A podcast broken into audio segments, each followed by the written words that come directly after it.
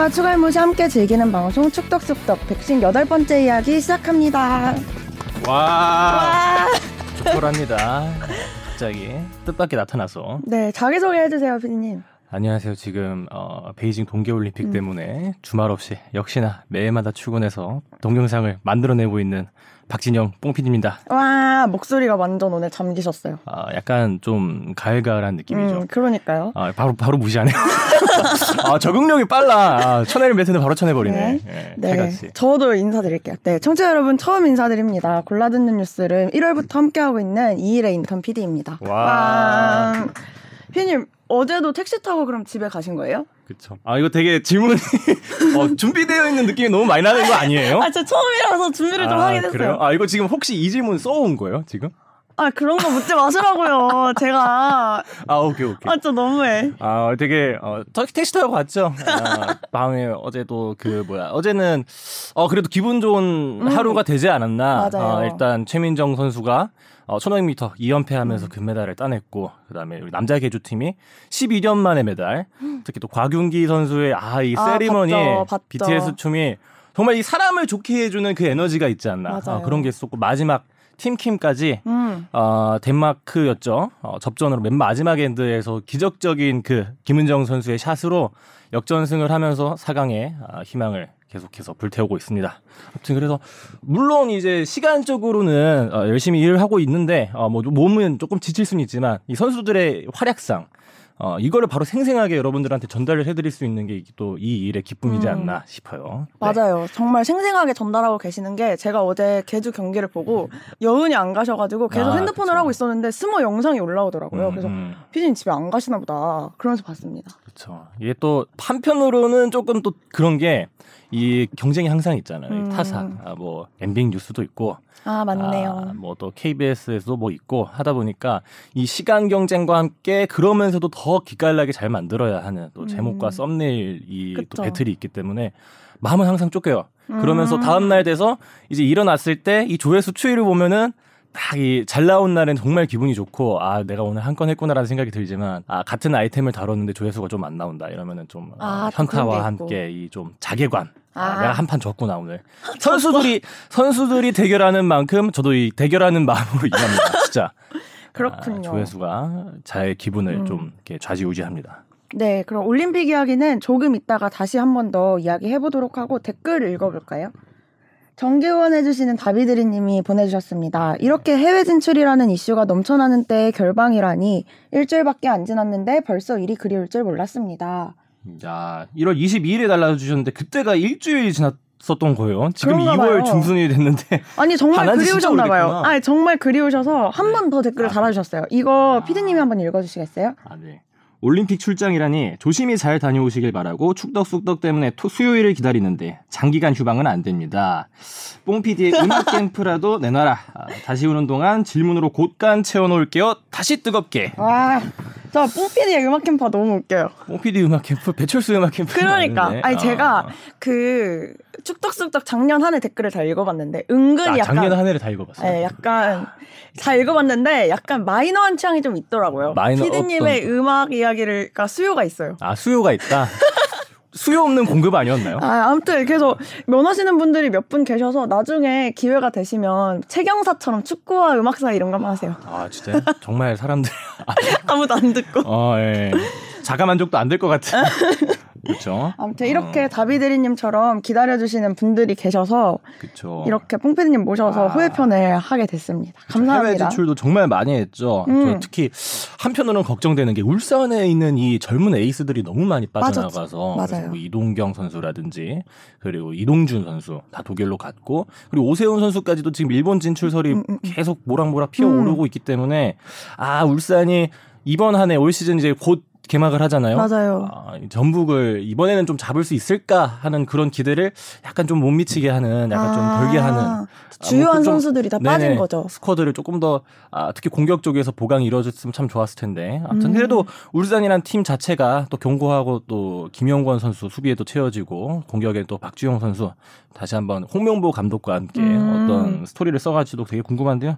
아무튼 이런 해외 진출 이슈가 정말 많은데 음. 정상빈 선수도 음, 저 음. 울버햄튼 가면서 그리스로 이적을 하고 어, 아무튼 뭐 그거는 이제 기자님들 오시면. 그때 네. 이제 비하인드를 또 들을 수 있는 그쵸. 재미가 있지 않을까. 아. 우리 이제 얕은 수준의 대화만 그쵸. 하는 거니까 저- 오늘은. 저 딱 얕은 수준 훑는 거죠. 이거 같다더라. 이런 일이 있었다더라. 어, 그 후속이죠, 정도로 후속. 하는 거죠. 아.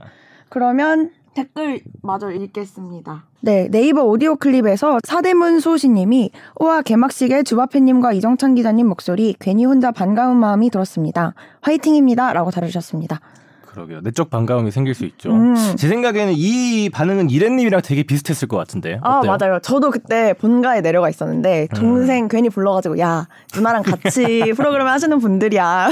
아, 그래서 저분 누구고, 음, 저분 누구고, 저분 누구고 이렇게 했습니다. 아, 연락처 보여주고. 아니 근데 개막식 혹시 보셨어요? 개막식 봤죠. 아, 음. 짧게 봤죠. 이번 개막식은 엄청 추웠다고 하더라고요. 아 맞아요. 준비하시는데. 아, 저 그때 이정찬 기자님이랑 그 일이 있어갖고 음. 실시간으로 카톡을 좀 했었는데 어, 네. 너무 춥다고 계속 저한테 카톡이 와서. 아 정말요? 네, 아, 이게 그냥 말로만 조금 춥다고 하시는 줄 알았더니 이게 진심이 내적 안에서 우러나오는 어. 그 얘기였구나. 아무튼 뭐 많이 추웠다 하더라고요. 그러니까요. 이 추우면 입도 어는데 아, 아나운서님 발발 발발. 인스타그램 보니까 신발 위에 핫팩 올려두시고 어, 중계하시고 그래서 너무해. 너무해. 아, 너무해. 좀 했어야 되는데. 따뜻하게 아, 여기에서도. 이제 이번에 베이징 올림픽에 대한 무언가 졸속 행정과 같은 그런 일이 그렇게 벌어졌다. 되나요? 아, 네, 아무튼 그랬습니다. 그래서 올림픽 개막식은 사실 개막식 당시보다 지난 다음에 뭐 한복 나오면서 아. 문화공정 나오면서 이렇게 또 얘기가 많이 됐던 것 같아요. 아, 그쵸. 뭐라 해야 되지? 이 전체적인 게, 그러니까 이번에 뭐 쇼트트랙에서 음, 판정 문제도 그쵸, 그랬었고, 맞아요. 어, 뭔가 선수들의 스토리 음. 혹은 선수들의 활약상, 아, 뭐 이런 거에 좀 집중이 됐으면 좋겠는데, 음. 그 이외에 무언가 스포츠 외적인 걸로 계속 음. 시끄러워지니까, 아, 뭔가 이 올림픽을 온연하게 즐기지 못하는 아쉬움은 조금 있는 것 같아요. 그래도 지금 어, 올림픽 후반기로 지날수록 맞아요. 다시 좀 뭔가 편파 판정도 음, 좀 음. 사라진 느낌이고 해서 뭔가 선수에 조금 더 포커스를 음, 음. 맞출 수 있는 그런 분위기가 형성되는 건좀 음. 좋은 것 같습니다. 그래서 말씀하신 것처럼 선수들의 활동 이외의 이야기로 되게 이슈가 많이 됐었는데 저는 너무 속상했던 게 제가 이번 올림픽을 정말 많이 기대하고 있었거든요. 어, 왜 어떤 게 제일 기대됐어요? 일단 제가 도쿄 올림픽 때 작년에 완전 과몰입해서 즐겼기 때문에 아. 이번에 또 기대했던 게 있고 어. 제가 평창 올림픽 때 고3이었어요. 아, 평창 때 고3. 그래서 내가 즐, 즐긴 게 하나도 없는 거예요. 어, 그래도 평창 때 고3이면 그때 2월에 했을 거 아니에요? 2월에 이제 공부했죠. 아, 2월에? 아, 네. 되게 초반부터 빡세게 하셨구나. 네, 모범생이셨네. 음, 아무튼 그래서 경기를 제대로 본 게 없어서 이번에 아, 기대를 되게 많이 했는데. 좀 안 좋은 일들로 이야기가 많이 돼서 좀 음. 아쉬웠던 것 같아요. 그러면은 기대에 부응하는 건 그래도 있었을 거 아니야? 뭔가 딱 음. 베이징 들어가기 전에 아, 이 선수 내가 좀 눈여겨 봐야 되겠다 했는데 어, 음. 정말 좀 흥했다라든지 음. 아니면 아무튼 뭐 주목했던 선수 올림픽 아 이번에. 제가 쇼트트랙 일단 되게 많이 기대를 했었죠. 어. 그리고 기대했던 것만큼 또 잘 하신 것 같고 누구 좋아하는 선수 있어요? 딱히 좋아하는 선수라기보다는 그냥 우리나라 쇼트트랙 잘하니까 아 그쵸. 그 약간 잘하면 재밌잖아요. 저 잘하면 이겨야 재밌지 모든. 그래서 기대를 되게 많이 하고 봤었던 것 같아요. 아 그쵸 쇼트트랙 팀에 지금 또 제일 화제인 분이 곽윤기 선수. 음. 맞습니다. 아이 한 1년 반쯤에 저희 그 스포츠목의 그게 나야라는 코너에 한번 같이 출연하신 적이 있어요. 아. 그래서 그때 방송을 찍었었는데 그때 당시에도 이제 유튜버로서 좀 출연한 게 있었거든요. 또 음. 하면서 옛날에 과거에 이 싸이월드 미니홈피 시절에 동빙신기로 그 어, 주변에 막 성시백 선수 이정, 이정수 선수 막 같이 이렇게 막 붕업되던 그 시절의 이야기를 다뤘었는데 어 그때도 근데 유튜버로서는 조금 구독자가 아직 미미했었죠. 그때 한 음. 5, 6만쯤이었던 걸로 기억해요. 그때 지금 왔을 거의 때 100만이시던데. 100만 찍은 걸로 알고 있어요. 아? 야, 지금 올림픽 기간 안에 거의 뭐 구독자 수가 뭐 대여섯 배 늘었죠. 정도 늘었다고 하는데 아마 지금 곽은기 선수 아주 지금 행복한 아, 이제 모든 걸 이룬 어, 음. 아 물론 어, 또 자세하게는 모르겠지만 그쵸, 이런 유튜브 그 구독자 수로만 음. 보면은 원하는 걸 이루시지 않았을까 아, 그런 것도 있고 저는 올림픽도 개막하기 전에는 음. 아이 선수는 정말 조금 잘 될 것 같다. 오. 아, 약간 주목할 만하다 싶었던 오. 게 이유빈 선수였거든요. 아, 예, 딱 뭔가 도쿄 때 신유빈이 있었다면 베이징 때는 이유빈이 있었다. 이유빈 유빈끼리. 아 그래서 딱 그 사실 이유빈 선수가 이번에 올림픽 돌입하기 음. 전에 이 ISU 월드컵 시리즈에서 특히 1500, 1500m에서 진짜 음. 좋은 퍼포먼스를 보여줬거든요. 음. 그래서 세계 랭킹 1위까지 올라가고 그랬었는데 그것도 그거지만 이, 이 퍼포먼스 액션 그막 어. 경례 세리머니. 하는데 어 이 선수 되게 음. 발랄하다 아, 이런 생각도 들고 나중에 좀 더 이 사람에 대한 이야기를 음. 보니까 막 어, 자기 SNS에 춤 같은 것도 되게 많이 올리고 뭔가 BTS도 좋아하고 하니까 오. 뭔가 이 신유빈 선수랑 스토리가 뭔가 비슷한 비슷하네요. 게 있는 거예요. 딱그 음. 우리가 일반적으로 생각하는 음. MZ 세대의 표본 MZ 세대 전형이다. 아, 그렇죠. 그래서 딱 했는데 아니나 다를까 어, 이번 올림픽에서도 되게 그 상큼발랄한 음. 그런 또 모습을 보여주고 있는 것 같아서 어, 그 시청하는 사람들한테 되게 좋은 에너지를 주고 있는 것 같아요. 음, 맞아요. 아, 저 울었던 장면이 네. 있어요. 아, 그 어디지? 고다이라 선수가 이상화 선수 찾는 장면에서 아. 제가 속절없이 눈물을 흘렸습니다. 상화상. 네, 네. 그게 정말 아 이게 스포츠가 드라마구나. 이게 올림픽이 이런 거구나. 그런 생각이 좀 들었던 것 같아요. 우리가 잊고 있었던 아, 음. 편파 판정으로 잊고 있었던 그 그러니까요. 분노를 이제 눈물로 한번 어, 보니까 스피드 스케이팅 쪽에 조금 감동 스토리가 음. 좀 많았었던 것 같아요. 맞아요. 그리고 스피드 스케이팅 메달 따셨을 때 제갈성렬 아, 해설위원님이 헛둘. 우시는데 그것도 너무 진솔한 해설 아니에요? 아, 네, 저도 보면서 어, 해설 뭉클하고 좋아합니다. 음, 어. 저도 좋아해요. 저도 그랬던 것 같아요. 네.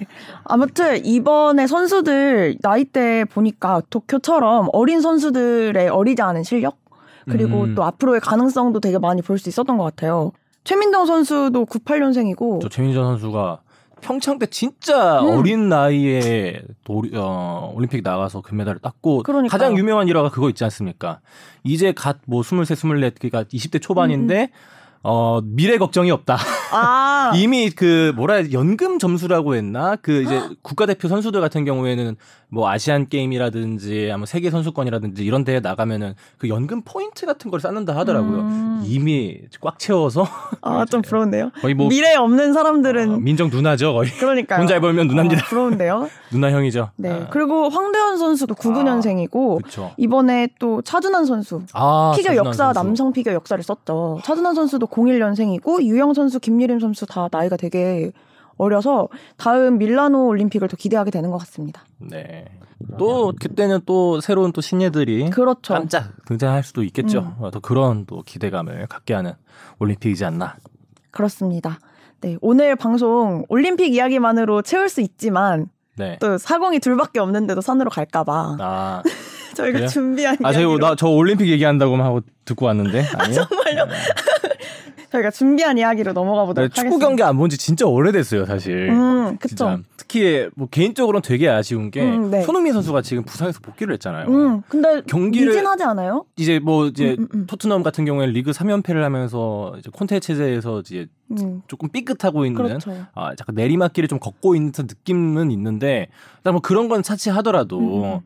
아니 손흥민 선수가 복귀를 했는데 음. 그거를 못 보고 있으니까 너무 아, 아쉬운 거예요. 아니, 뭔가 아 그렇죠. 지금 그때는 제가 다른 일을 하고 있을 시간이고 또 뭐 하이라이트를 챙겨보고 막 그럴 뭔가 여유가 없다 보니까 아, 어, 축구 경기를 못 챙겨본 것도 너무 아쉽고 그 다음에 지금 한창 이제 곧 K리그가 개막이지 않습니까? 그렇습니다. 뭐 이적 시장 썰도 막 이게 저- 이것저것들이 막 스물스물 올라오고 있고 아 또 이제 어 떠한 경기들이 우리 앞에 있나 아, 그런 걸 살펴보고 싶었는데 못 봐갖고 음, 그런 왜 축덕으로서의 아쉬움은 좀 있더라고요. 음, 아, 빨리 네. 올림픽 끝나고 본연의 축구의 삶으로 그러니까요.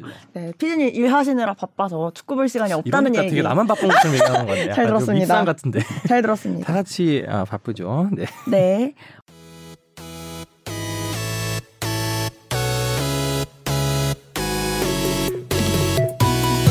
여러분은 지금 축덕 속덕을 듣고 계십니다. 잊지 말고 하트 꾹. 오는 토요일 전북현대 모터스와 아, 수원 FC의. 공식 개막전이 있는데요. K리그 개막을 앞둔 지금이 K리그 입문 적기라는 생각이 듭니다. 그래서 오늘은 축덕 뽕피디님과 함께 추가해보신 제가 K리그 입덕 가이드를 한번 만들어 보겠습니다. 야, 이야, 이래님 준비 진짜 많이 하셨어요.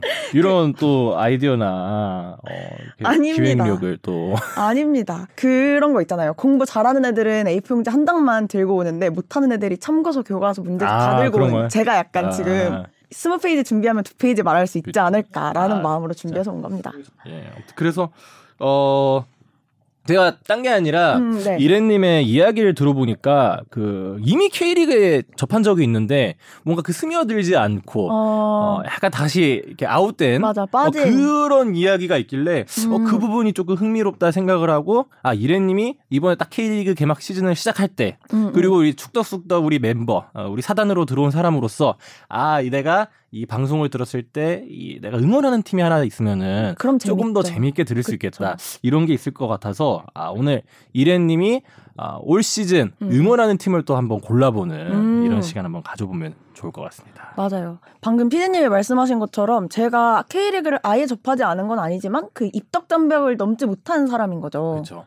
이게 딱 나, 나뉘네요.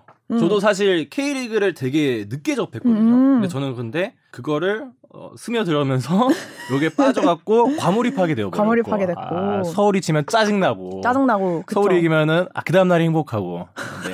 일희일비하시네요. 아 진짜 그래요. 아 일일비 마치 그러니까 옛날에는 이 국가대표 경기만 봐야 음, 음. 이 아, 졌을 때의 기분이 안 좋음, 아 이겼을 때의 기쁨을 환희를 느꼈는데 지금은 그게 서울한테 좀 몰입이 음. 많이 된 것 같더라고요. 음, 근데 이래님도 예전에 K리그 직관 경험이 있다고 했는데 언제 어떻게 가신 거죠? 제가 어, 추갈모치고는 직관 경험이 좀 상당히 많은 편이긴 하죠. 아, 저희 추갈모치고. 네. 아 근데 추갈못이라면 저 본인 한 어느 정도 수준의 추갈못이다. 약간 국가대표 경기 정도는 보는데 그게 아. 내가 축구를 좋아하는 건지 애국심인지 잘 구분은 안 되는 정도. 그 국가대표 경기를 보는데 이제 빅 이벤트 경기만 본다. 그러니까 예를 들어서 뭐 월드컵, 올림픽, 뭐 아시안 게임, 뭐 아시안컵, 음. 혹은 뭐 평가전이나 다른 막 예선 경기까지 다 챙겨 본다. 그중 어느로 어느 쪽으로 나뉘는 것 같아요. 저는 빅 이벤트만 보는 정도였어요. 아, 딱 아, 일반적인 라이트한 어, 팬. 음. 오케이. 그 정도인데 K리그 직관은 또 많다. 음. 왜 그런 거지? 네. 아, 제 고향이 전라북도인데 저희 아빠가 전북현대 10년 넘은 팬이세요. 그래서 막 매번 시즌권 끊으시고 아이디도 막 전북 광인? 아니 잠깐만 광인 아, 광인이 아니라 약간 뭐지 전북 아, 아이디 전북 광인. 잠깐 내 헷갈렸어요 전북 광팬 아, 전북 광팬. 아, 짱- 아, 광인이든 아니 광팬이든. 광인은 아, 미친 광인은- 사람이잖아요. 아니, 전북에 미칠 수 있잖아요. 축구에 미치고. 전북 광팬 뭐 이런 아이디도 쓰시고 그래서 아, 제가 진짜? 어렸을 때부터 직관을 정말 많이 갔어요. 나름 전- 네임드 활동 가셨나? 이렇게 하면 아, 전북 팬들 그건 아닌 것 같은데. 아, 그 정도는 정도는 아닐 것 아, 근데 같은데. 10년 동안 시즌권을 끊을 정도면 진짜 음. 아버님은 엄청난 팬이었나 맞아요. 저 막 근무 시간도 조정하시면서까지 아, 전주성에서 진짜? 열리는 경기는 아, 되게 자주 갔었어요. 익산이랑 저기 경기장은 가까워요? 거리가? 음, 가깝진 않은데 가시던데요? 그래서 저도 어렸을 때 아빠 따라서 경기장을 되게 자주 갔던 기억이 있고 경기 자체가 기억에 남는다기보다는 그 음. 경기장의 분위기 같은 게 되게 분위기. 기억이 많이 남아요. 그 전북현대가 골 넣고 나면 이렇게 어깨동무하고 오렐레. 하는 문화로 어, 되게 유명하잖아요. 어, 네, 해야죠. 맞아요. 그래서 제가 어린 어린 눈으로 봤을 때 다 큰 어른들이 저렇게 정신줄 놓고 막 허리 굽히면서 하는 게 너무 이- 신기하고 이상한 약간 거예요. 컬처 쇼크를 받았구나. 네, 컬처 쇼크를 받고 어, 약간 무섭다는 생각도 했을 것아 같은데. 그래 그랬던 것 같아요. 아. 그래서 기억에 남는 것 같아요. 그래서 혹시 그러면 그때 갈 때 나이가 몇 살 때쯤이었어요? 제가 초등학교 한 3, 4학년부터 계속 다녔던 것 같아요. 아, 언제까지? 그리고 중학교. 중학생 때까지 그러면은 저도 꽤나 간 6, 편이죠. 6, 7년을 꽤나 간 편이죠. 한 한 해 경기는 한 몇 경기 정도 가셨던 것 같아요. 잘 모르겠어요. 그 정도로? 아, 그러니까 너무 많아 잘 모르겠다는 게? 아니라 정말 그냥 잘 모르겠다. 아, 이게 가는 둥 마는 둥 했구나. 그러니까 제가 자아가 없었나 봐요. 아, 그래서 기억이 이렇게 안 남나 봐요. 영혼 없이 어, 영혼 없이 집에 가, 아빠 따라가야겠다. 그리고. 경기 보러 갈 거면 주로 주말에 갔을 거 아니에요. 그쵸 그쵸. 그러면 주말에 난 집에서 네, 주말. 쉬고 싶고 그랬나 뭐 봐요. 제가. 아, 끌려갔구나 이게. 음. 아니 근데 그래도 되게 기억에 남는 건 네. 다른 구장도 그렇게 하는지 모르겠는데 전주성은 어린이 이벤트가 항상 있었어요. 음. 그래서 미니골 때골 넣으면 음. 선물 주고 그런 것만 이제 기억에 남죠. 아 선물 받은 기억은 어, 있고. 매장 매점 가서 라면 중간에 먹고 오고 핫도그 먹고 오고 이런 기억만 자, 있습니다. 여기서 저희 축덕 여러분들 잘 들으셔야 하는 게 아, 아마 저도 그렇고 예, 대부분의 축덕들이 그랬을 거예요. 그럴 거예요. 이 로망 같은 거. 음. 내가 나중에 아, 자식들, 자녀들을 데리고 축구장에 가서 근데 그냥 축구장에 가면 안 돼. 그래서 제가 바라는 딱 그 뭐라 해야 되지? 그림이 하나 있어요. 음, 옆에 아내의 손을 딱 잡고 뭐야? 그리고 조금 큰 애는 이제 선 같이 가운데 잡고 그다음에 작은 옛날 애는 목마 보여요. 작은 애는 목마 태우고 이렇게 딱 축구장 가는 느낌. 그래서 어, 뉴스에 나올 것 같은 느낌. 어, 딱딱딱. 이게 뒤에서 찍으면 이쁜 그림 있잖아요. 어, 자료 화면으로 잡힐 아, 것 같은 느낌. 그리고 작은 애는 이 유니폼 딱 입히고 머플러까지 이렇게 딱 음. 두르고 축구장 놀러 가서 재밌게 노는 그런 걸 생각을 했는데 아 자녀의 생각도 한번 들어봐야 된다. 어. 아니 근데 안 맞아요. 그래도 되게 좋을 수 있는 게 제가 기억에 남는 게 2011년 아시안 챔피언스컵 결승전을 음. 되게 큰 경기였잖아요. 어우, 그걸 전주성에서 결승전. 했었거든요. 어. 근데 그걸 직관을 갔었는데 그걸 골 넣고 아빠가 막 저를 들어 올렸어요. 제가 제가 들어 올릴 수 있는 무게가 아니었는데 아, 그래? 그러시더라고요. 그래서 어, 자녀분들 데리고 가는 게 그래도 어떤 기억에 남는 이벤트는 줄 수 있다. 아 그때 저 자녀한테는 근데 기억에 남을 수 있는데 어떤 식으로 기억에 남을진 잘 모른다. 장담할 수 없다. 아, 네, 그렇죠. 그렇게 말씀드리고요. 아니, 그럼 그때 그러면은 분위기도 재밌었을 것 같고 음, 그런데 이렇게 그 팬이 되지 못하고 다시 좀 뭔가 멀리하게 된 이유는 뭐가 있었을까요?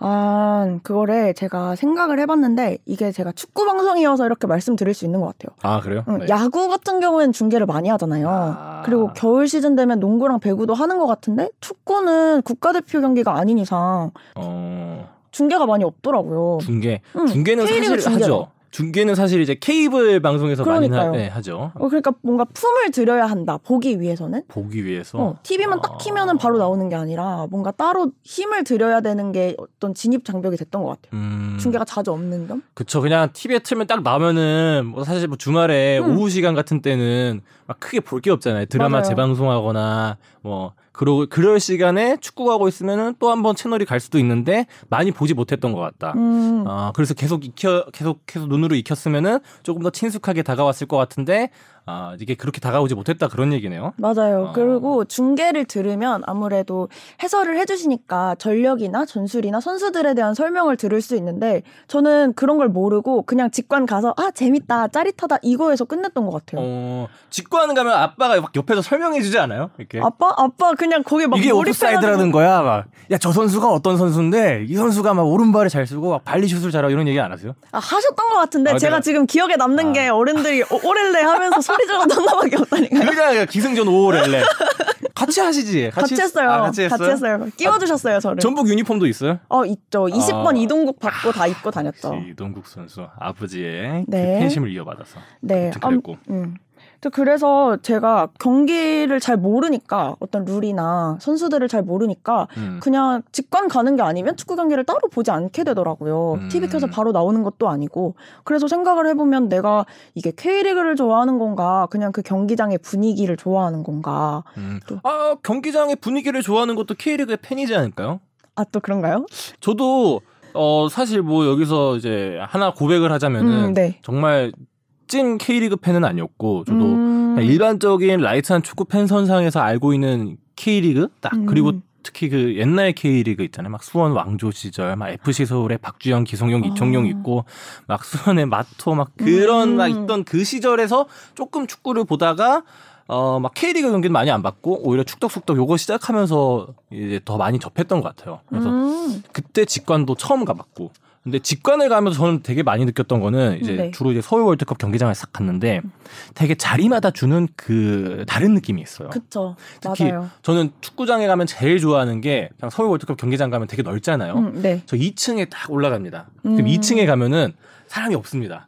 딱 그런데 운동장에는 이 푸르른 잔디가 펼쳐져 있고 낭만. 운동장도 딱 넓고 그럼 뭐라 해야 되지? 이 주말에 그냥 공원에 간 느낌으로 음. 2층에서 바라보면서 이 선수들의 플레이를 그냥 오. 어 약간 넓게 볼 수 있는 어, 거네요. 넓게 보면서 어떻게 보면은 그 옛날에 집에 들어갔을 때 그 벽난로 약간 불멍 때리듯이 음. 축구멍을 때릴 수 있는 네. 어, 그런 느낌이 있고 반면에 또 가까이에서 한번 앉아보는 거예요. 1층에 가까이 가면은 선수들의 이 플레이나 투지가 정말 더 생생하게 느껴지거든요. 특히 전용 구장 같은 경우에는 음. 또 반면에 저기 또 홈 서포터 어, 그쪽으로 가면은 또 응원의 맛을 한번 느껴볼 수 있고 음. 그래서 아마 그 경기장 직관을 가서 그 경기장의 분위기를 좋아하는 것도 어, K리그의 팬이 어, 당연히 있다. 그렇게 될 수 있지 않나. 그러니까요. 네, 저 그런 생각이 좀 드네요. 어쩌면 K리그 팬이었을지도 깨알 아, 그랬을지도. 그랬을지도 아, 제가 그렇고. 방금 자리 얘기하셔서 아 저도 다음에 직관을 가면 다른 자리에 앉아야 봐야겠다는 생각이 들었어요. 저, 아들 같은 자리에 갔었어요. 저는 그 골대 뒤에 서포트하면서 아. 항상 이제 아빠 따라가니까 아버지가 좀 이렇게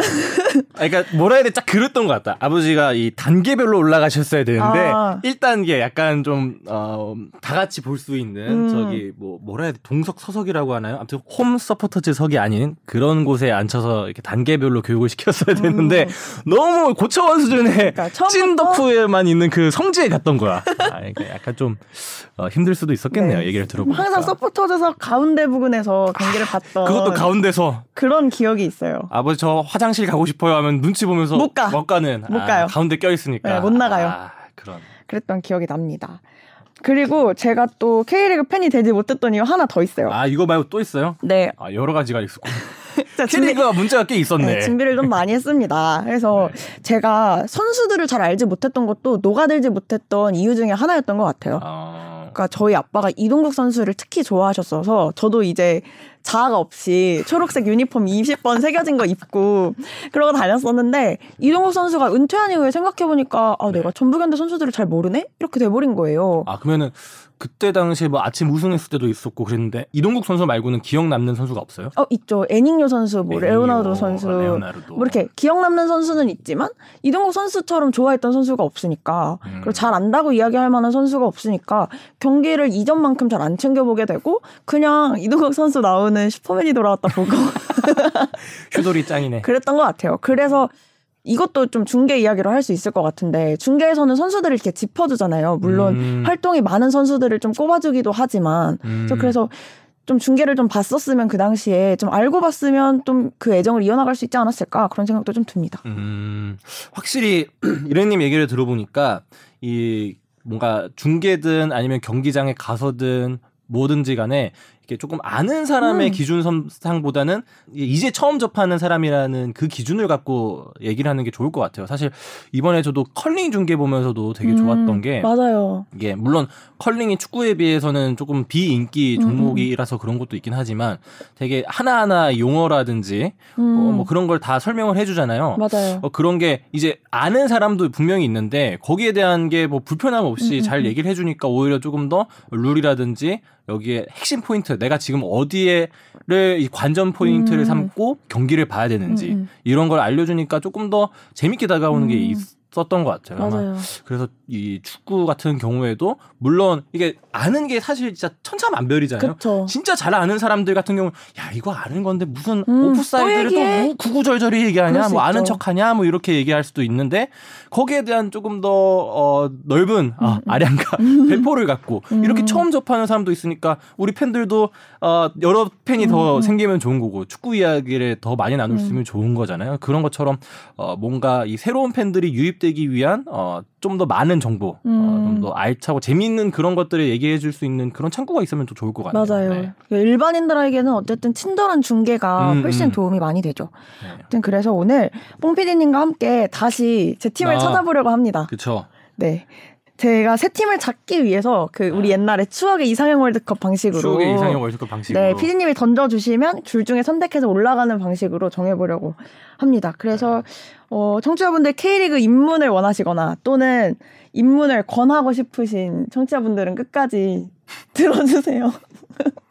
뭐 여기까지 듣는 분이 많이 계실지 그러니까 지금 약간 바지가랑이 네. 붙잡고 네, 들어주세요라고 지금 네 말씀드렸습니다. 아, 네. 중간에 한번 그래서 아까 뭐 카테고리를 좀 나눴다고 하지 않았어요? 맞아요. 같은 거를 제가 뭔가 K리그 팀을 잡기 위해서 고려했던 점 첫 번째가 연고지거든요. 아 연고이 중요하죠. 네, 아무래도 처음에 팬이 되는 경우는 연고지 따라서 되는 경우가 많지 않을까 싶어서 연고지가 중요한데 전북 팬이 되지 못한 우리 이래끼리 그쵸 전북 팬분들도 들으실 텐데 아이 참 아버지 네. 자주 자주 언급이 됐네요. 나중에 그러니까 우리 아빠 약간 이 정도면 특별 출연 아닌지 그러게. 그리고 또 저는 유니폼이랑 엠블럼 마스코트도 한몫을 한다고 생각했던 게 그쵸. 저희가 또 음. 인증이 필수인 MZ 세대 아니겠습니까? 아 그쵸. 네, 유니폼 입고 인스타 중요하죠. 올리고 태그하고 이렇게 해야죠. 그래서 음. 저는 일단 입문 팬 입장에서 는 이것도 뭔가 고려할 만한 요소가 될 수 있을 거라고 생각했어요. 아 유니폼 엠블럼 마스코트가 하나로 묶이는 겁니까? 하나로 묶어 봅시다. 아 하나로 네, 하나로? 묶어 봅시다. 알겠습니다. 그리고 제가 피디님한테 또 뭐가 있을까요? 그랬더니 피디님이 저번에 프랜차이즈 선수를 얘기해봐도 좋겠다고 하셨잖아요. 아 그렇죠. 프랜차이즈 스타 중요하죠. 네, 그래서 아 저 근데 프랜차이즈 스타가 뭔지 몰라서 찾아봤어요. 음, 아 그냥 뭐 이 팀을 대표하는 음. 아, 메인 선수인 거죠. 음, 예를 들어 전북의 이동국 선수와 같은. 어, 네. 그쵸. 뭐 그렇게 생각하면 되는데 사실 어 모든 게 다 입문할 때 아 모든 걸 좋아해서 음, 음. 여기에 덕후가 된다기보다는 일부를 먼저 보고 딱 그렇죠. 들어갔다가 이 팀에 딱 온전하게 빠져들게 되는 음, 예를 음. 들어서 옛날에 아이돌 같은 거 좋아 아이들 아이돌 멤버가 어, 할 때도.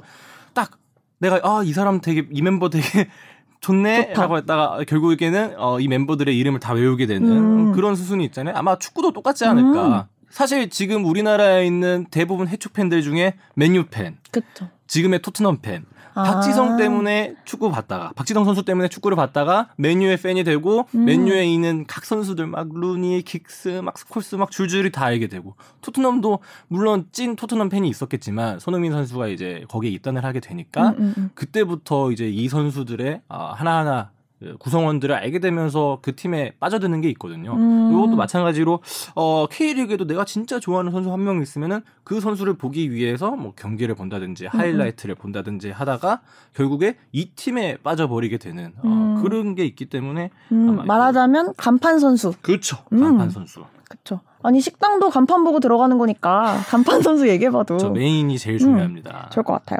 그리고 제가 또 마지막으로 고려할 만하다라고 생각했던 건 스토리입니다. 아까도 스토리? 올림픽 얘기했듯이 아, 또 이야기 스포츠 중요하죠. 스토리 중요하죠. 아. 그래서 뭔가 K리그에 알고 보면 더 재밌는 그런 스토리들이 있을지 그런 것도 음. 좀 고려 대상이 될 수 있다고 생각했습니다. 네. 그래서 그러면은 지금부터 어, 한 팀 한 팀씩 한번 붙여봅시다. 내가 뭐라고? 아 오히려 암 이제 입문을 하기 때문에 막 얘기할 수 있는 거예요. 그냥 그러니까요. 유니폼이 생각보다 별로예요. 그래요. 어, 얘기할 수 있는 거고. 어, 우리 삼자의 입장에서 오히려 네. 팬이 되면 그렇게 얘기하기가 힘들거든요. 맞아요. 그래서 그냥 순위대로 지난해 순위대로 한번 어, 붙여보도록 하겠습니다. 음, 일단 1라운드 강원대 김천입니다. 아, 강원은 지난해 같은 경우에 네. 아, 승격 플레이오프까지 승강 플레이오프까지 가는 아주 힘든 상황에서 어, 최용수 감독님이 마지막 아, 음. 대전을 잡고 아, 1부 리그에 잔류를 시켰던 아, 지켰죠. 좀 기적의 시도민 구단이라고 볼 수 있고 어, 김천 같은 경우에는 이제 군 팀이죠. 음. 어, 몇 시즌 전까지만 하더라도 상주에서 둥지를 틀어서 상주 상무로 이제 쭉 팀 이름을 유지해 오다가 이제 이게 상무팀 같은 경우에는 10년마다 연고지를 옮겨야 돼요. 아, 또 그래서 이게 그렇구나. 축구 활성화를 위한 그 정책 중에 하나인데 그래서 상주 상무 전에는 광주 상무가 있었고 아무튼 지금은 이제 김천 상무로 와서 어 김천 상무로 또 이름이 바뀌면서 음. 재창단의 이제 그런 분위기였기 때문에 2부 리그로 내려가서 다시 구단을 이제 시작하기 시작을 했고 음, 그다음에 다시 1부 리그로 올라오게 된 어, 음. 또 재밌는 팀입니다 어떻게 보면 그래서 어, 이 두 팀의 어, 아까 말했던 뭐 연고지라든지 유니폼 네. 간판 선수 이야기 한번 비교해 볼까요? 네, 우선 저는 강원, 김천 다 저와 관계가 없는 관계가 없는 것들이요. 강원이 관계가 강릉 여행 가보셨어요? 강릉 가봤죠. 그러면 연, 건건이 왜 없어? 강원에 갔는데 강릉이 되게 좋다. 뭐 강릉에 있는 순두부가 맛있더라. 뭐야? 강원 아이스크림 맛있게 먹었다. 아. 초당 순두부 맛있더라. 이러면 강원을 한 번 더 응원할 수 있고. 아니, 제가 연고지에서 사실 더 눈길이 가는 데는 김천 상무입니다. 어 왜? 왜냐하면 10년마다 연고지를 바꾼다고 하잖아요. 아. 마음이 쓰이지 않아요? 마음이 쓰이죠. 여기는 또 그러니까 나그네 같고. 아, 근데 어떻게 보면은 진짜 찐 팬으로서는 아쉬울 수가 있어요. 왜 그러냐면은 그러니까 10년마다 연고지도 옮기고 선수도 2년마다 바뀌니까 결국 어. 군에 입대하는 선수가 축구 생활을 가- 계속해서 이어나갈 수 있게 하는 팀이 이 상무팀이거든요. 그래서 아 어떻게 보면 진짜 팬이 되기는 또 어떻게 보면 어려울 수 있는 팬이 되면은 마음 아플 어, 일이 언젠가는 많겠다. 어, 이별이 항상 이별이 잦다. 어, 이별이 항상 눈앞에 디데이를 헤아리면서 있어야 되는 팀이니까 그런 부분에서는 아쉬울 수가 있는데 또 되게 또, 또 감명 깊었던 게 하나 뭐가 네, 있었냐면 이제 제 기억으로 아 야, 그러니까 상무가 상주를 떠났을 때가 19년 음. 19년인가 20년인가 그랬는데 네네. 그때 당시에 그 상주 상무 팬인 노부부가 있었어요. 그 노부부 팬의 인터뷰를 한번 본 적이 있었는데, 그러니까 항상 경기가 있으면 늘 찾아가신대요. 그러면서 어, 왜 이 팀을 사실 아까 말한 그 포인트들 있잖아요. 음. 그런 것 때문에 이 팀에 대한 팬이 되기 좀 힘들 수도 있을 것 같은데 왜 항상 이렇게 경기장을 찾아오느냐라고 했을 때 답변해 주신 게 오히려 나는 이 어, 동네에서 정말 국내 최정상급의 이 국가대표에 있는 선수들이 음. 이 팀을 어떻게든 이제 거쳐가야 되니까 그런 선수들의 플레이를 보고 가는 게 너무 좋다. 음, 그런 데서 네. 의미를 찾으시는 분들도 계시다는 어, 거죠. 하면서 오히려 아, 노부부라서 또 그러실 수도 있는데 음. 우리 아들이 우리 이제 상무팀에 와서 2년 동안 잘 입고 가는 게 너무 마음이 편하고 좋고 행복하다 거기에서도 의미를 찾으시는 분이 있더라고요. 그러면서 상무가 상주를 떠날 때도 큰 아쉬움을 갖고 계셨지만 또 보낼 때 마음이 딱 그 부모님이 마치 출가하는 아들 딸을 음. 바라보는 것 같은 그런 시선으로 바라보시는 게 아 그런 부분에서도 이 팀에 또 매력은 있을 수 있겠구나라는 음. 좀 생각이 들었어요. 어, 그러면 제가 또 유니폼이랑 엠블럼도 봤는데 유니폼, 엠블럼. 김천 상무는 어 상주 상무 상주 상무 시절보다는 좀 많이 이뻐졌던 것 아, 같은데. 제 이뻐진. 거예요? 아 저는 아, 이게 이쁘는 거예요?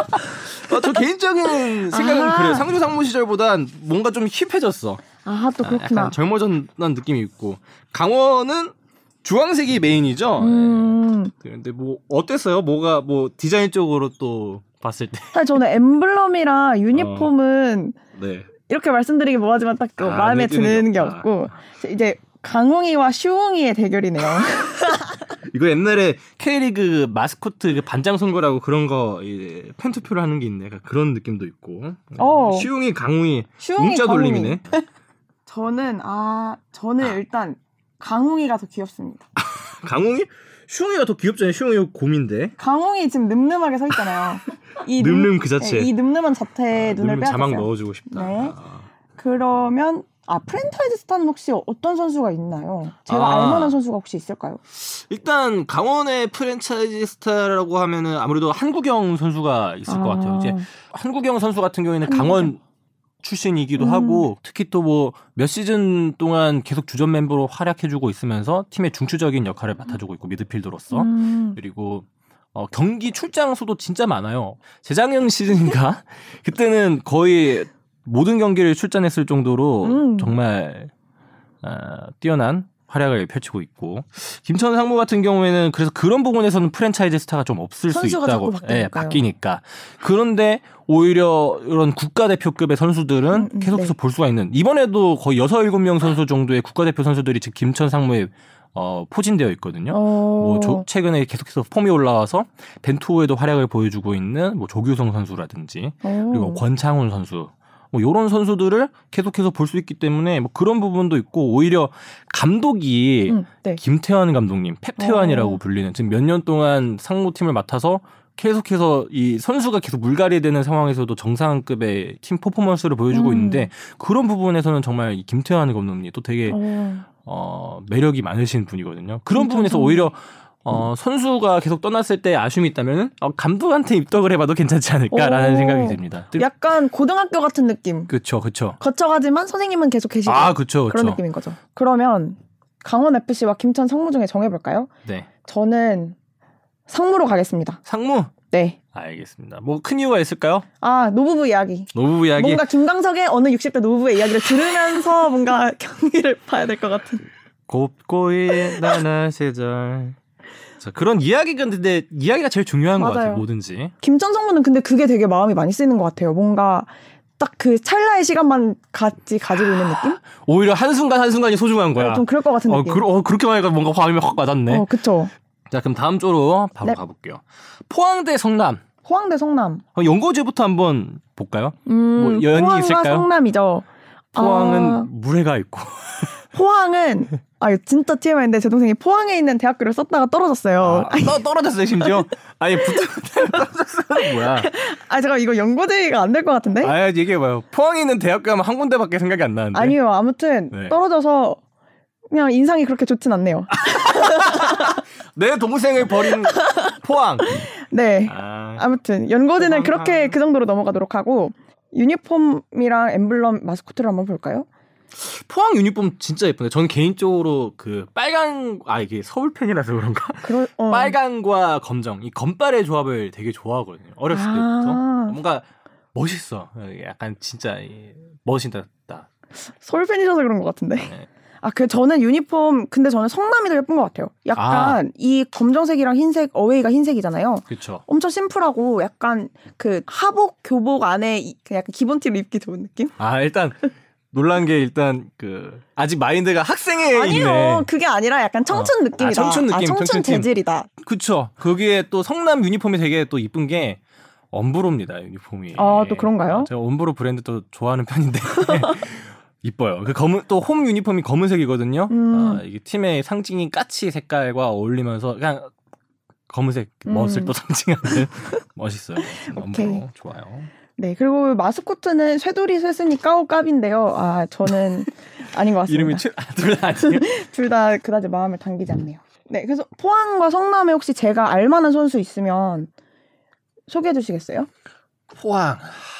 강현무 선수 저는 추천합니다. 골키퍼거든요. 오, 어, 골키퍼인데 나이가 어, 골키퍼 지금 좀 젊은 편이고 오. 되게 좀 이게 순발력이 되게 뛰어나는 스타일이에요. 근데 그러면서도 이 통통 튀는 매력이 있어. 음. 퍼포먼스가 조금 있는 골키퍼입니다. 음. 그렇기 때문에 그런 부분에서 좀 매력을 느낄 수 있기 때문에 강현무 선수가 어, 이렇게 한번 입덕을 하는데 좋은 선수가 아닐까 오. 싶기도 하고 네. 그다음에 성남에서는 성남도 골키퍼네요. 오, 김영광, 글로리. 킴. 어, 반대로 오히려 김영광 선수는 엄청난 베테랑이죠. 무려 2004년 아테네 올림픽 때부터 활약을 했던 오. 선수니까 상당한 그 연륜을 연륜이 가지고 있는. 있는. 예, 예. 그 그런 부분에서 이 팀은 두 팀 다 골키퍼로 한번 입덕을 해봐도 괜찮지 않을까. 음. 빼어난 실력은 물론이고 어 그런 또 서로 상반되는 그 매력이 그쵸. 있는 예, 젊은 골키퍼와 신구라고 아, 신구의? 약간 대결을 볼 수 있는 음. 스토리 같은 경우에는 사실 둘 다 조금 한때 호령했지만 지금 조금 주춤한 모습이 있죠. 뭐 포항 같은 경우에는 모기업의 지원이 줄어든 게 있고 음. 성남 같은 경우에는 원래 이 큰 또 기업 구단이었다가 시도민 구단으로 넘어오면서 어 좀 구단에 굴리는데 조금 힘듦이 있는 특히 성남 같은 경우에는 올 시즌 이제 돌입할 때 연봉이 가장 적은 구단으로 알고 있어요. 그만큼 어, 이제 어떻게 보면은 그런 악조건 속에서도 가장 팀을 잘 꾸려 나갈 수 있는 음. 그런 또 매력이 있는 팀이죠. 다 매력이 있네요. 아, 그러게요. 참 이거 쉽지 않네요. 포항 스틸러스 대 성남 FC. 저는 성남 FC로 하겠습니다. 아 성남 FC 네. 그렇죠. 뭐가 가장 큰 요인으로 작용했나요? 약간 2004년 아테, 아테네 올림픽부터 했다. 약간 아, 전통 김용광 골키퍼? 어, 전통이 있는 근데 김영호 골키퍼는 진짜 멋있어요. 그러니까 덕질할 게딱 많다는 얘기잖아요. 봐도 너무 어, 자기 관리도 너무 잘하시는 분이고 어, 인터뷰나 그런 말 한마디에서 이 사람의 그 깊은 마음씨도 읽을 수 있는 것 같아요. 네. 음, 그렇군요. 다음으로 넘어가 볼까요? 네. 서울과 인천입니다. 둘 다 이제 수도권에 있는 오, 팀이네요. 연고지 부분에서는 있는 그쵸. 맘만 먹으면 바로 보러 갈 수 있는. 음, 네. 서울은 당연히 지금 서울에 거주하고 있으니까 그렇죠. 그런 의미가 있고 인천 공항 갈 때 거치지 않나요? 이러면 전국 팔도가 다 아이, 제 그렇죠. 연고지 아닙니까? 아 그렇게 다 연관을 짓는 거예요. 팬이 되기 위해서는. 오케이, 오케이. 네, 우선 연고지는 제가 일단 서울에 거주하고 있으니까 서울 쪽에 조금 더 마음이 갑니다. 가죠. 네, 그러고 이제 마스코트랑 엠블럼 유니폼을 한번 볼까요? 피디님은 뭐 black과 red 좋아하신다고 하셨으니까 근본 조합이죠 black and red. 음, 단연 서울이겠네요. 근데 시드 아 시드는 그쵸 경기장 놀러 가면은 아 시드가 가끔씩 이 팬 관중 서울 돌 때가 있어요. 오, 흠칫흠칫 놀랍니다. 어 정말요? 아 등치도 크고 어? 이게 마스코트니까 이 탈을 머리가 쓰잖아요. 크고. 어 머리가 커서 가끔씩 놀랍니다. 어, 귀여울 것. 같은데? 아, 시드 귀여워요. 네, 그리고 서울과 인천에서 주목할 만한 선수는 또 있을까요? 아 서울은 뭐제 찐팬이기 때문에 너무 음, 많아서 많겠네요. 어 그래도 프랜차이즈 스타라고 할 수 있는 거는 아무래도 기성용 선수지 않나. 음, FC 그렇죠. 서울에서 이제 K리그 입문을 해서 음, 어, 그 입단했던 첫 해에 뭐 신인왕이라든지 그날 베스트 11 같이 다 음, 가져가면서 등장하자마자 최정상급의 퍼포먼스를 보여줬고 음. 그걸 이- 인정받아서 해외 진출까지 성공을 음. 했죠. 그 다음에 다시 서울로 서울로. 돌아오는 어, 어. 첫사랑과 끝사랑을 이제 서울에서 했기 때문에 또 서울 팬으로서는 그런 음. 의미가 있는 선수죠. 또 지금 서울 주장이시고 그렇죠. 네, 캡틴이기도 하고. 또 그러네요. 그리고 제가 또 궁금한 게 피님이 그런 거 말씀해 주셔도 좋을 것 같아요. 그 K리그 안에 경쟁 구도. 경쟁 구도 음. 아 사실 서울과 인천도 경인 더비라고 해서 약간 더비 구도가 있긴 하죠. 그래서 음, 어 실제로 어 이 두 구단이 붙으면은 좀 약간 살벌합니다. 그럼 저는 우선 일단 시드 한번 실물 보고 싶고 실물 영접 해보고 아, 싶고 네. 또 경기장 가기도 서울이 좋을 것 같기도 해서 음. 서울로 정하겠습니다. 아 서울 네. 역시 서울이 좋아요. 그리고 원래 이런 거는 알려주는 사람 좀 따라가는 경향이 있어요. 그렇죠. 원래 다 그렇게 시작하는 거 옆에 따, 쫓아갔다가 음. 자기도 어, 빠져들게 되는 그런 게 있죠. 또 피디님 서울 말씀하실 때 눈빛이 바뀌는 걸 보니까 우선 서울로 하겠습니다. 아 좋아요. 다음은요. 수원 FC 대 수원 삼성입니다. 둘 다 수원을 연고지로 두고 있는 팀이네요. 그러면 연고지에서는 뭐 비슷하겠네요. 그렇죠. 네. 그리고 엠블럼을 보니까 수원 화성이 둘 다 있는 것도 되게 저는 눈에 들어왔어요. 아 화성, 음. 수원 화성. 그리고 빨간색, 참. 파란색을 둘 다 활용하고 있고 그것도 되게 신기했습니다. 그리고 마스코트는 화소장군, 장안장군, 팔달장군, 창룡장군이 아 계시네요. 잘 몰랐네요. 아 다 장군감이네. 그러니까요. 아, 예, 아. F4네요. 그래서 저는 아, 예, 늠름하네요 또. 아 네. 오늘 어느 어느 어디로 흘러가는지 모르겠습니다 방송이. 아, 그러면 그 수원 양 팀에서 주목할 만한 선수 있을지 피디님 저한테 소개해 주세요. 주목할 만한 선수. 아 수원 삼성. 아 수원 삼성에는 염기훈 선수가 있죠. 음. 아, 연- 왼발의 마법사 염기훈 오. 선수. 어, 지금 노장인이라서 경기를 많이 뛰고 있지는 못하지만 수원, 어, 염기훈 선수 같은 경우에는 한 경기 한 경기가 지금 다 기록이기 때문에 음. 그리고 또 조금이라도 골을 넣거나 어시스트라면은 그 70, 70 대기록에 또 가까워 오고 있거든요. 네네. 그런 면모에서는 어, 수원 삼성의 프랜차이즈 스타 염기훈 선수가 있고 오. 수원 FC 같은 경우에는 입덕하게 딱 좋은 선수 한 명 있죠. 오, 누군가요? 이승우죠. 아, 올 시즌에 아주 기대주로 떠오르고 있는 음. 어떻게 보면 그리고 실제로 이승우 선수가 팬이 되게 많잖아요. 맞아요. 옛날에도 어, 국가대표 경기가 있을 때는 소- 그 이승우 선수가 화면에 잡히기만 해도 그 맞아요. 팬들의 함성이 들렸기 때문에 음. 아마 그 부분을 기대할 수 있지 않을까 올 시즌에도 음. 아무튼 그래서 수원 삼성의 염기훈 선수, 수원 FC에는 이승우 선수 이 각각의 선수가 아, 딱 팬이 되기엔 음. 입덕하기엔 적절한 선수지 않을까. 네. 혹시 수원 FC랑 수원 삼성 블루윈즈는 서로 말고 또 다른 경쟁 구도인 구단이 있을까요? 아 수원 삼성 같은 경우에는 아무래도 저 FC 서울이 있죠. 어. 슈퍼 매치라고 해서 매치도 되게 많네요. 아, 그러니까 그게 이제 한때 옛날 얘기긴 한데 음, 음. FC 서울과 수원 삼성이 지금의 전북과 울산과 같은 위상을 갖고 있었을 때 정말 두 팀의 탄탄한 모기업에서 이어지는 폭풍적인 영입. 음, 네. 진짜 스타 플레이어들로 가득한 그 두 구단이 만나서 붙어서 이제 슈퍼 매치라고 불렸던 실제로 어. 그때의 관중이 막 꽉 차고 사람들의 온 미디어의 관심이 거기로 다 끌렸어요. 음. 지금은 진짜 그 정도의 위상은 갖고 있지는 않지만 그래서 그렇군요. 한때는 조금 아쉬운 말로는 슬퍼 매치라고 아. 그때 위상은 없고 이제 경기력도 어. 약간 좀 저조해지고 관심도 저조해지니까 슬퍼 매치라고 불리는 적도 있었는데 지금은 다시 또 올라가고 있는 것 같아요. 실제로도 선수들도 이 서로 딱 맞붙었을 때 가장 눈빛도 달라지고 음. 의미도 제일 많이 갖고 있는 K리그를 가장 대표하는 더비지 않나 오. 싶습니다. 아. 그렇군요.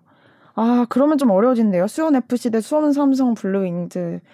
저는 어, 수원 삼성 블루윙즈로 하겠습니다. 아, 어떤 게 가장 컸죠? 일단 수원 FC에 이승우 선수가 있는데 제 음. 친구가 이승우 선수를 정말 좋아해요. 아 진짜요? 네, 그래서 친구와 다른 길을 가보겠습니다. 친구와 한번 대결 구도를 만들어 네, 보겠다. 그게 재밌잖아요. 그게 재밌죠. 좋아요. 그다음 대구와 제주입니다. 대구와 제주. 제가 두 도시 다 좋아해서. 아 그래요? 네, 대구 뭐 여행 대구 제주 둘 다 뭐 여행을 가셨나요? 네, 아 대구도 맛있는 게 많거든요. 그럼요. 막창이라든지. 그쵸. 어. 막창이 진짜 맛있다. 아 그렇죠. 막창 얘기하니까 어, 오늘 화생 오늘 먹을 거. 얘기를 했어야 되는데. 큰일 났다. 어떻게 흘러가고 있는지 모르겠네요. 네. 아무튼 대구와 제주 둘 다 제가 좋아하는 도시여서 연고지는 넘어가도록 하고 또 유니폼과 마스코트와 엠블럼 볼까요? 네. 빅토리카와 귤들이 있네요. 귤 귤들이 있다. 이름이 귤들은 아니지만 귤, 귤 마스코트가 다 귤로 되어 있어요. 아, 사실 저도 마스코트까지는 세세하게 모르고 있었는데 아, 아 빅토리카는 빅토와 리카. 네. 두 마스코트는 유명한가요? 비교적 최근에 만들어져서 어. 특히 리카 같은 경우에 인기가 진짜 많거든요. 딱 봐도 귀엽지 않아요? 그러니까요. 인형으로 만들어지면 완전 네. 아 실제로도 인기가 많아요. 그래서 오. 많이 팔리는 거 알고 있는데 어, 제주 유나이티드의 마스코트 처음 뵙는데 요두 분들은 어, 귤을 반토막 아 한라봉인가요? 한라봉일 수도 있겠네요. 네. 하여튼 선산 일출봉과 한라산을 또 그린 것 같기도 하고 네. 그러니까요. 머리에는 저 백록담이 담길 것 같은. 그러니까 누가 봐도 야 얘네 제주 애들이구나 네, 딱- 싶은 친구들이죠. 그러면 제주와 대구에서 제가 혹시 또 주목할 만한 선수 있을지. 아 대구는 아주 정신적 지주와 함께 에이스를 맡고 있는 외국인 선수가 있습니다. 외국인 선수. 외국인 선수인데 정신적 지주와 이 대구를 대표하고 있어요. 어. 세징야. 선수라고. 들어봤어요. 예. 지금 대구에서 2부 리그에서 1부 리그로 올라올 때도 네. 같이 했던 장기간 같이 했던 멤버고 그리고 대구를 가장 대표하는 축구가 빠르고 이 간결함인데 음. 거기에서 가장 메인 핵심적인 역할을 맡고 있는 게 이 세징야 선수입니다. 음. 그래서 어 진짜 세징야 없는 대구는 이제 상상하기가 어려웠을 정 어려울 정도로 그만큼 대구를 대표하는 선수가 됐고 제주 같은 경우에는 어 이창민 선수 같은 경우가 좀 오랫동안 활약을 음, 해줘서 네. 뭐 중거리 슛 같은 그런 빵빵 차주는 그런 면모에서는 좀 매력을 느낄 수 있고 그리고 지난해 같은 경우를 보면은 주민규 선수가 네. 득점왕에 올랐기 때문에 만약에 내가 아 골을 잘 넣는 이 스트라이커가 좋다 음. 예, 예전에 이동국 선수를 봤던 것처럼 음. 아 나는 이제 스트라이커 선수가 아, 내가 조금 더 재밌게 볼 수 있을 것 같다라고 음. 생각하면 이런 주민규 선수도 주목을 해보면 좋을 것 같습니다. 네. 그렇다면 저는 대구 FC와 제주 유나이티드 중에 제주 유나이티드로 하겠습니다. 제주 유나이티드 제가 주민규 선수가 이동국 선수에 비유해 주셔서 거기에 흘러 넘어왔어요. 이게. 어째 PD님이 원하시는 방향으로 제가 흘러가고 있다는 생각을 그러니까 하나하나 툭툭. 던져주는 게 수가? 없지만. 옆에서 이렇게 하나하나 툭툭 던져주는 게 되게 중요해요. 그러니까 이러다가 그냥 어 서울 이렇게 돼버리는 거 아닌지 또 서울. 들고요. 네, 마지막입니다. 전북과 울산 강팀 대 강팀이네요. 정말 이 거의 한 근 3, 4년 동안 K리그를 나눠서 가지고 있는 음. 양대 산맥 두 팀이죠. 저는 이거는 연고지는 또 어쩔 수 없는 아, 그렇죠. 전북이 아버지 따라 네, 가져갑니다. 왜냐면 그리고 전주 월드컵 경기장도 제가 되게 많이 가본 곳이기 때문에 친숙하겠어요. 진짜 친숙합니다. 안방처럼. 안방 네 안방까지는 아니고 그또 주변에 어른들이 있는 안방 또 그 주변에 또 한옥처럼 꾸며져 있기 때문에 한옥 그렇죠. 스트로 약간 무슨 맞아요. 사랑채 들어가는 느낌으로. 그러면 이제 유니폼이랑 엠블럼 마스코트를 보겠는데요. 저는 이거 울산 현대 미타 진짜 너무 귀엽지 않아요? 울산 현대 미타요. 이거 가지고 가면 이제 미취학 아동들의 마음을 다 빼앗을 수 있는 그런 마스코트. 아, 진짜. 어 진짜 귀엽네. 너무 귀엽다. 어. 이게 약간 카카오 호랑이- 프렌드 춘식이를 위협하는 귀여움이에요. 호랑이와 고양이의 매력까지 약간 겸비한 어. 이 또 요새 울산 선수들이 밀고 있는 게 이 동작이 있거든요. 항상 어? 경기를 이기고 나면 선수들끼리 모여서 하는 이 제스처가 있어요. 이게 어. 어흥해서 이렇게 하는 아, 뭔가 이 미타가 하면 그 더 귀여울 것 같은 느낌적인 어. 느낌이 드네요. 저는 미타에게 한 표를 주도록 하겠습니다. 네. 그래서 프랜차이즈 스타는 그래도 제가 전북 현대는 지금까지 했던 선수들 중에서는 좀 아는 선수가 많은 편이긴 한 것 같아요. 음. 근데 제 생각에는 아무래도 이래님이 그래도 어 20대의 여성이기 때문에 좀 그런 부분에서 봤을 때 두 팀에 각각 이 입덕할 만한 선수가 있는 것 같아요. 어, 어 누구인가요? 전북에는 백승호 선수, 네. 아가 있고 울산에는 서령우 선수. 어, 백승호 선수 같은 경우에는 지난해 이제 전북에 입단해서 어 처음에는 조금 고비를 맞이했지만 좀 음. 고전을 했지만 중반부 후반부로 갈수록 자기의 그 날카로운 킥력이라든지 경기를 읽는 그 자기의 장점을 살려서 어 승승장구를 했고 실제로 네. 벤투호에도 들어가게 되면서 자기 국가대표 커리어도 계속 계속 이어가고 있죠. 네네. 그리고 또 서령우 선수 같은 경우에는 울산에서 진짜 나고 자란 울산이 키운 선수. 오, 어, 진짜 뭐 학교도 다 울산에서 나왔고 그리고 어린 나이임에도 불구하고 되게 그 주전자를 꽉 찼거든요. 음, 네. 특히 왼쪽 수비수로 뛰고 있는데 혹시 그 국가대표 수비수 중에 홍철 선수라고 아나요? 어, 들어봤어요. 네, 그래서 그렇게 이제 같이 왼쪽 수비수를 맡았는데 홍철 선수와 비교해도 국가대표 선수와 비교를 해도 밀리지 않은 자기의 장점을 발휘를 하면서 음, 어, 정말 울산 팬들의 사랑을 독차지하고 있다. 그렇게 봐도 됩니다. 어, 그리고 두 선수 다 되게 훈훈한 어, 또 어, 그런가요? 외모를 지니고 있기 때문에 실력도 되고 음, 어, 외모도 되는 정말 음. 이기적인 선수들이죠. 아, 다 가졌네요. 아, 정말 너무하네요. 네. 그러면 울산이랑 전북은 두 팀이 라이벌이고, 그쵸 현대가 라이벌 음, 정말 어, 매년 매년 음, 어떻게 이렇게 두 팀은 이렇게 엮일 수밖에 없나 아, 또 그런가요? 런 생각이 들게 하는 그러니까 가장 중요 승부처에 결국 양 두 팀은 서로를 이겨야 돼요. 아, 진짜.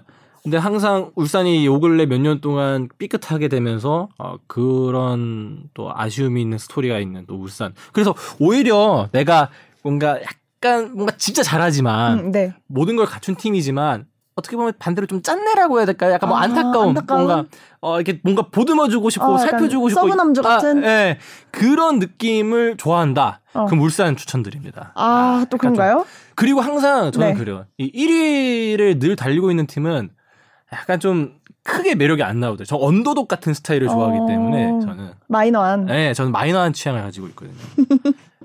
어, 아니 약간 근데- 말씀 들어보니까 저를 약간 울산으로 아, 밀고 계신 것 아니 같은데. 반대로 근데 전북 같은 경우에 이러면 돼요. 어차피 우승은 전북 거 이런 식으로 조금 더 리그를 편안하게 보고 싶다. 어. 그리고 이 패배에 대한 스트레스를 좀 덜 받고 싶다. 어. 그리고 오히려 우리 팀이 우승할 거라는 자부심이 있고 그러한 믿음이 있으면은 음, 네. 우리 팀을 좀 더 쉽게 욕할 수도 있어요.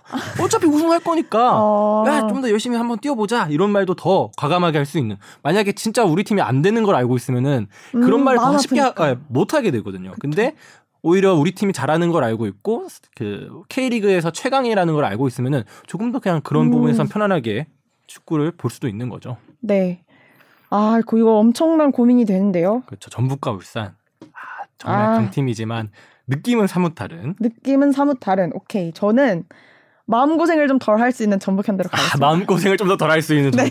그렇죠. 울산 팬분들은 진짜 마음 고생 많이 하실 거예요. 네, 저는 이제 말마다. 이제 입문하는 거기 때문에 좀 쉽게 쉽게 가면. 가는 게 좋지 않을까. 스트레스 덜 받으면서 봐야죠. 네.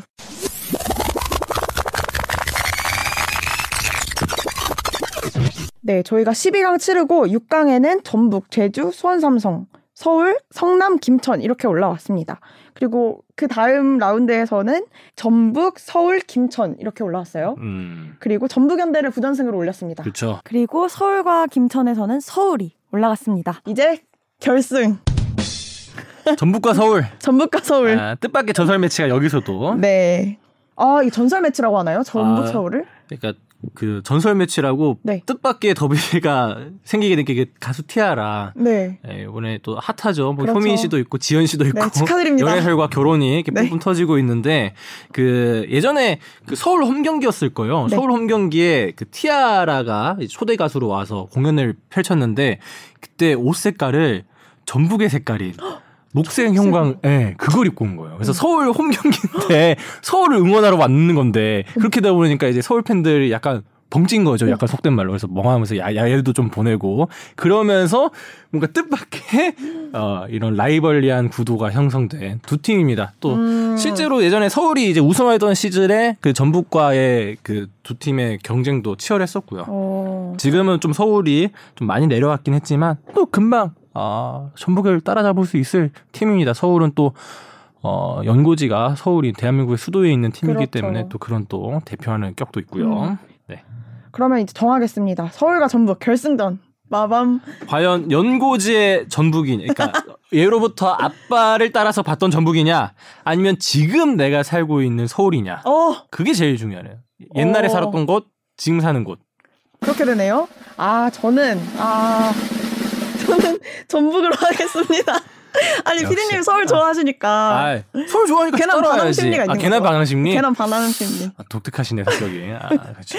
약간 마이너한 취향 좋아해요. 반대. 그래요. 둘다 마이너하잖아요. 그렇죠. 하긴 음악도 마이너한 거 좋아하는 맞아요. 거 같고. 그렇게 가겠습니다. 그렇죠. 전북 팬이 돼서. 아, 이게 아 어쩔 수 없네요, 지연을. 그렇죠. 이기지 못하네요. 아버지한테 한번 얘기를 해보세요. 기뻐하시겠어요, 아버지는. 네. 이번 시즌 전북 경기를 조금 더 열심히 보기로 했습니다. 음. 아버지는 지금도 전북 경기 열심히 보세요? 그럼요. 아 직관도 계속 가시고? 네, 아 직관은 코로나 이후로는 못 가시는 것 같아요. 코로나 좀 조심하고 계세요. 하는데. 네, 어. 상당히 아쉬워하십니다. 어 나중에 그러면 이제 진짜 경기를 보면서 이것저것 한마디 더 할 수 있겠어요. 그러니까요. 그리고 저도 그 이상한 어른처럼 오래 나오고 있을 수 있겠죠. 이상한 어른들 이렇게 축구의 진심인 어, 축구의 진심. 빠지신. 그러니까 어린 눈으로 봤을 그쵸. 때 이상해 아 보였다. 하긴 저분들이 왜 저러고 있을까? 어, 왜 저렇다 번듯한 어른들이 왜 저렇게 계시지? 이러면서 무슨-.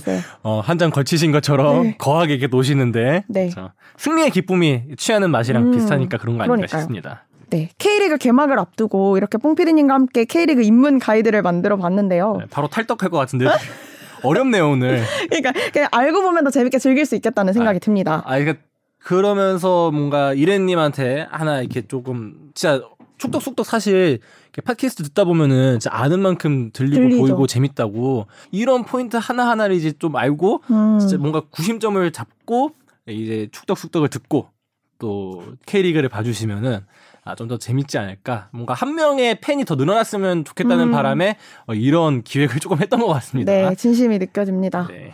네, 방송 선배, 축구 선배. 저 그냥 방송, 얘기- 방송 후배 같은데요 지금. 뽕피디님 얘기 잘 들어봤고 방송 준비하는 후배인데 아니 주영민 기자님이 뽕피디님 밟으라고 하셨는데 제가 지금 밟혔는데요. 이미? 아닙니다. 제가 아? 어떻게 밝겠습니까?